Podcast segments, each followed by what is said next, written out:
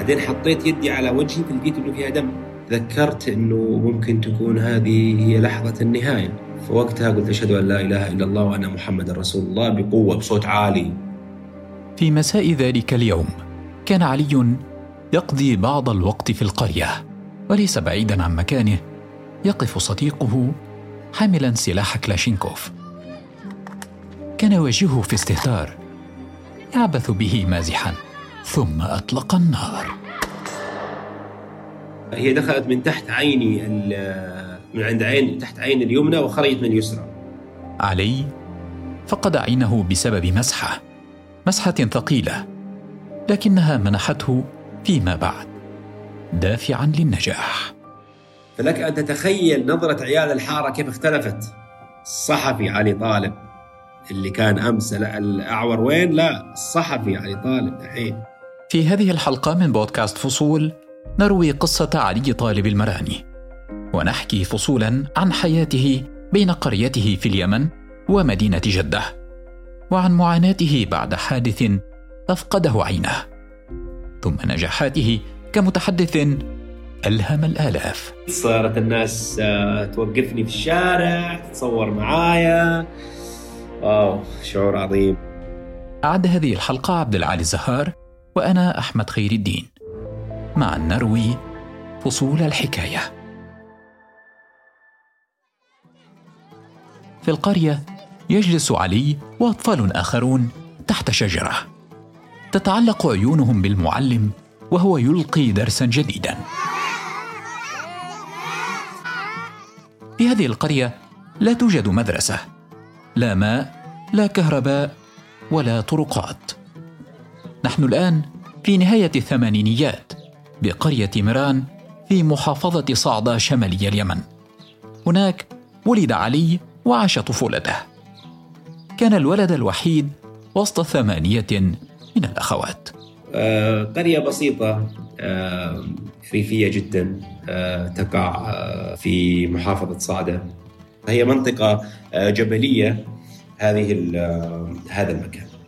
أتذكر أول يوم حضرت فيها المدرسة جيدة كان دراسة تحت شجرة. لا زلت أتذكر الشخصيات التي في الكتب كتب القراءة. في هذا الوقت كان علي في سن الخامسة. مرت على وفاة والده أشهر قليلة. لم يستوعب بعد معنى رحيله. لماذا يرحل الآباء ونحن صغار؟ يتذكر ذلك اليوم. كانت عيناه تلتقط في دهشة مشاهد الحزن. بعد ما توفي والدي رحمة الله عليه أتذكر هذاك اليوم. أنا ما كنت أنا شايف ناس معزين ناس جايين كثير بس ما أعرف إيش طبيعة الموضوع ده. فشايفين والدي رحمة الله عليه شايلينه جنازة كذا بكفن نازل من الدرج. ماني مستوعب اللي قاعد يصير. اللي أنا مستوعب إنه أنا شايف أخواتي يبكوا بصوت عالي ونحيب وزحمة في البيت. بس ماني قادر أتخيل إيش إيش حجم المصيبة اللي اللي, اللي صارت. بعد وفاة الوالد عاش علي لدى أحد أقاربه بينما تزوجت والدته. فابن عمي هو من تكفل بتربيتي رحمة الله عليه وأمي آه، أيضا طبعا أمي تزوجت بعد وفاة آه، الوالد وانتقلت إلى بيت زوجها. خلال سنوات الدراسة الأولى استبدلت الشجرة بمدرسة بسيطة.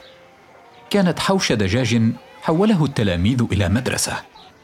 في هذا الوقت بدا واضحا شغف علي بالتعليم. كنت أتحمس إما للكتابة على السبورة أو مسح السبورة، يعني كان إنه الأستاذ يقول امسح السبورة هذا وكأنه تكليف أممي بعمل آه، ضخم. أقوم به فقط إنه أنا أقوم أمسح السبورة فهذا يدل إنه أنا لدي قدرات أفضل آه، من غيري. في الصف السادس سيتوج علي اولا في فصله الدراسي. نظير ذلك سينال فرصة زيارة المدينة.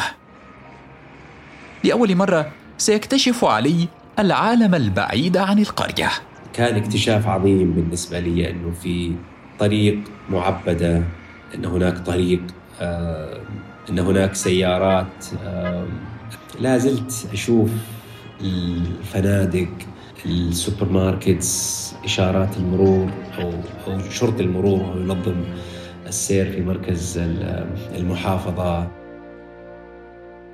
نحن الآن في يونيو عام 2000 وعمر علي 16 عاما. في القرية كان يقضي كعادته يوما عاديا. صباح ذاك اليوم زرت المركز الصحي وكان في دكتور فنزلت عنده بشتكي له من الله يكرمك بعض الآلام في البطن. قال لي لا أنت ما عندك أنت ما عندك مشكلة بالعكس. في مساء ذلك اليوم كان علي يقف قرب مسكنه وليس بعيدا عن مكانه يقف صديقه حاملا سلاح كلاشينكوف كان يواجهه في استهتار. يعبث به مازحا ثم فجأة أطلق النار كان يلعب بالسلاح في يده فضرب بالرصاصة وما كنت عارف إيش صار إيش موجود. أنا سامع صوت قوي سامع حاسس إنه في نوع من التنميل أو كذا في جسمي ماني حاسس بشيء. بعدين حطيت يدي على وجهي فلقيت إنه فيها دم. فهنا ذكرت إنه ممكن تكون هذه هي لحظة النهاية. فوقتها قلت أشهد أن لا إله إلا الله وأن محمد رسول الله بقوة بصوت عالي. اخترقت رصاصة وجه علي خرجت من عينه اليسرى ثم ارتطمت بالأرض. هي دخلت من تحت عيني من عند عين تحت عين اليمنى وخرجت من اليسرى. مرت عبر الأنف وخرجت من العين. جلس علي يتحسس الدماء. يحاول ساكتا استيعاب الحادث. اجتمع حوله حشد من الناس. أخبرهم أنه بخير. نعم أخبرهم بذلك. حمل أحدهم عليا فوق ظهره. في الطريق نحو المستشفى لم يشعر بالألم. على نحو غريب جدا شعر الفتى بمتعة في السير محمولا كطفل فوق ظهر أبيه. لما شالني على ظهره وقاعد يمشي حاس بالمتعة. هو يعني عرفت يعني كأنه طفل طفل. يعني واحد شايلني شايلني ونازل بي من الدرج. فماني حاسس إنه في حاجة لكني مستمتع بطريقة حمل الرجل لي على ظهره ونازل. في مستشفى القرية فهم علي أن حالته صعبة. نقل بعدها فورا إلى مستشفى يبعد بساعات. هناك سيخضع لعملية جراحية. قام بإجراء العملية وإغلاق العين آه تماما. فأصبحت كأنها مش موجودة. العين ومن هنا اكتشفت ثاني يوم علي آخر تماما. فقد علي عينه اليسرى. رغم مرارة الحادث تحركت عاطفة الصفح عند علي. سامح صديقه.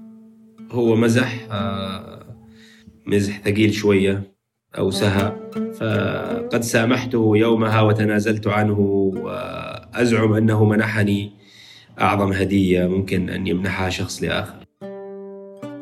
في القرية لم يستوعب علي حجم ما حدث له إلا حين شاهد الحزن والصدمة على وجوه أخواته. الولد الوحيد في العائلة صار في نظر الناس عاجزا. ما حسيت بالألم إلا بعد ما رجعت القرية عندما شفت ردة فعل أخواتي فبدأوا كلهم يعني يتشاوروا إنه خلاص أنت حتتولي علي شهرين أنا شهرين شهرين ردة فعل آه نابعة عن حب. هي الأيام الأولى دائما قاسية. تلك المحاولات الصغيرة للتعود على الذات والآخر. علي المراني الفتى الصغير الآن هو في مواجهة لواقع جديد. حتى في القرية هم الأطفال يعني الصغار. إيش؟ أيوه يا اعور خلاص يعني أنت لن تصبح مبتكرا أو مخترعا. ماذا ستصبح؟ ماذا يرجع منك؟ نحن الأسوياء والأصحاء لم نفعل شيئا ماذا عساك أن تفعل؟ بغرض العلاج كان علي ينتقل بين اليمن والسعودية. بعد حصوله على البكالوريا استقر عند أحد معارفه في مدينة جدة. هذا ليس عمي بالمناسبة. لا تربطني به صلة دم. هو فقط من القرية. ومع ذلك يعني أنزلني في منزله وسكنت معه ولم أشعر في يوم من الأيام أنني ضيف. هذا الرجل مهما حكيت عنه مهما تكلمت عنه لا في حقه. حيث كان يقيم كان علي شخصا غير مرغوب فيه. وقتما قرر شبان الحي الخروج في نزهات تركوه وحيدا بينما كانوا يكررون ذلك حفاظا على شكلهم أمام الآخرين. كان الجرح يكبر في قلب علي.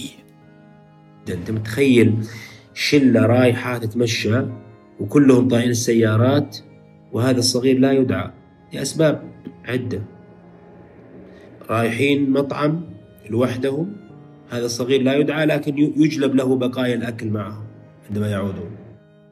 بين فترة وأخرى كان علي في حاجة إلى مزيد من العمليات الجراحية لحماية نفسه من العمى.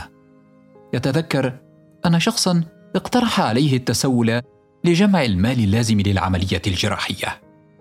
قبل علي الفكرة لكنه تمنى بداخله ألا تكتمل الخطوة. قال لي أحدهم أنت عندك تقريرك الطبي وعينك واضحة فيها الإصابة خلينا نروح لواحد من الأثرياء ننتظره عند باب المسجد حتعطيها التقرير حيعطيك مبلغ المبلغ هذا حنقسمه بالنص. كان يوما حارا في جدة. أمام المسجد وقف علي ينتظر طويلا. الرجل الثري لم يظهر ذلك اليوم. لم يظهر ابدا. احتلت ابتسامة وجه علي شكر الله فالحمد لله إنه ما جاء كان موقف صعب بالنسبة لي إنه أنا قبلت على نفسي إنه أنا أوصل للمرحلة هذه إنه أنا أروح أوقف في الشمس قدام أحد عشان يتصدق علي فكانت يعني صعبة.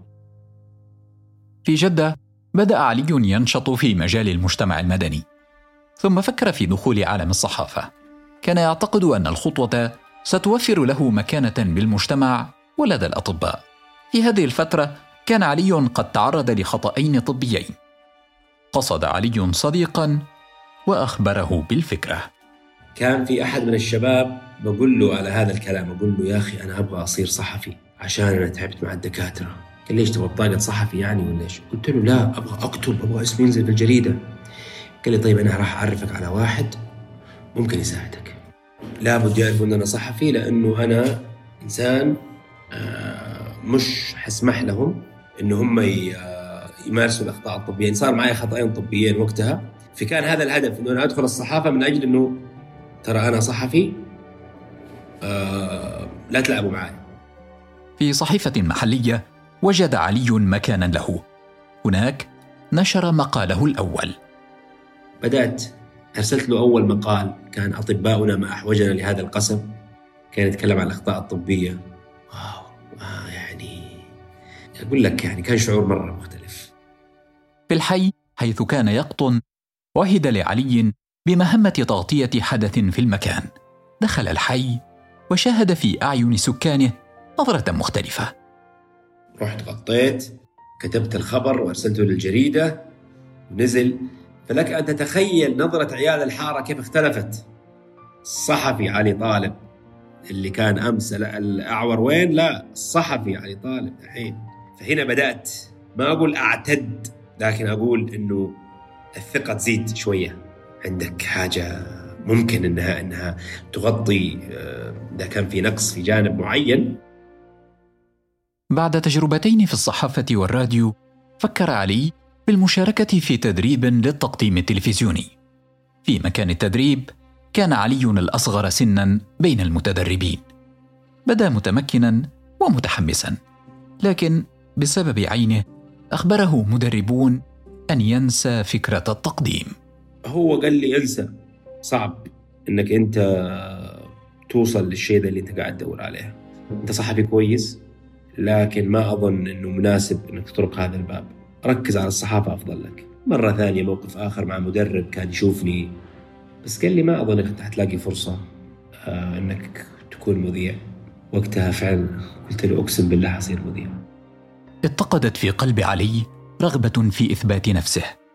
بعد أشهر نال فرصة الظهور على التلفزيون.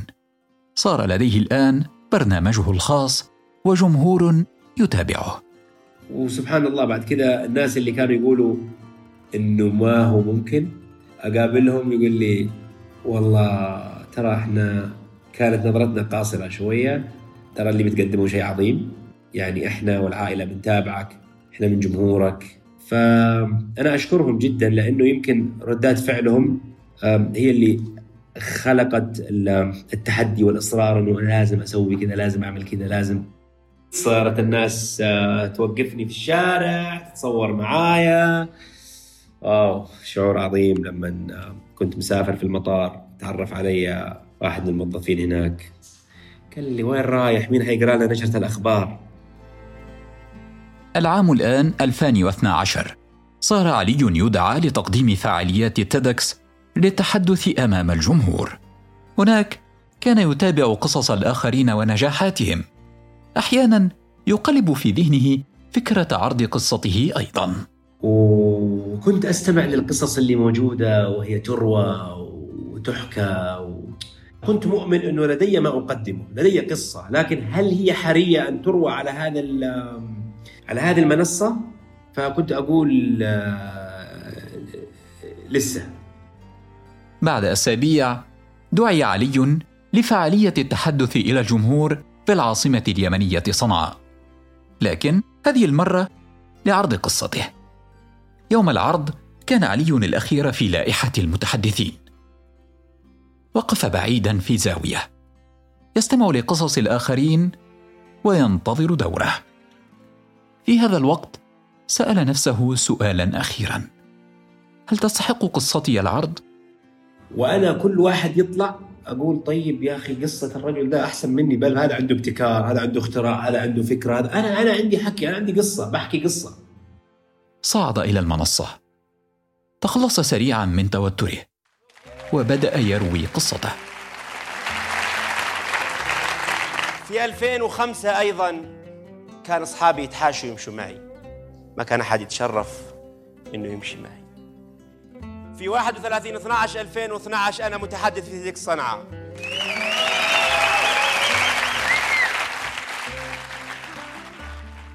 طلعت من ستيج بشوف الجمهور مرعوب. بدأت القصة أتكلمت بكل أريحية كأنه سبحان الله والله ما شعرت بنفسي. وأنا أحكي. أول مرة في حياتي أشوف زفلت واو زفلت شهرين بعد ما روحت من صعدة وأنا قاعد أحكي لأهلي والله في زفلت خط أسود تمشي عليه سيارات. يحدثهم عن سلاح الكلاشينكوف والرصاصة التي اخترقت وجهه وأغلقت عينه للأبد. يحكي لهم عن التجاهل الذي طاله وعن المتنمرين والمحبطين. عن ذلك اليوم الذي فكر فيه بالتسول لإجراء عملية جراحية. عن إخوته وأقاربه الذين ساعدوه وعن شغفه بالاعلام عن قريته البسيطة ورحلة نجاحه. خلصت الحكاية. الناس تصفق وتقول أنا وقتها فعلا كنت آه، أبغى أبكي. أشكركم. شكرا جزيلا. أه بشوف ردات الفعل على ال social media على فيسبوك وقتها أه في 2012 أه ردات فعل الناس كيف كانت. فأنا يعني فعليا قلت الحمد لله. تلك الرصاصة سرقت عين علي لكنها فتحت أمام عينه الأخرى عالما جديدا. قد لا يراه كثيرون. رزقتم البصر والبصيرة ودمتم في صحة وعافية.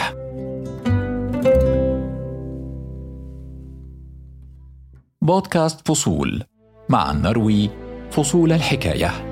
استمعوا لبودكاست فصول على تطبيقات البودكاست أبل وجوجل وسبوتيفاي وساوند كلاود وعلى الحرة dot com وأثير راديو سوا.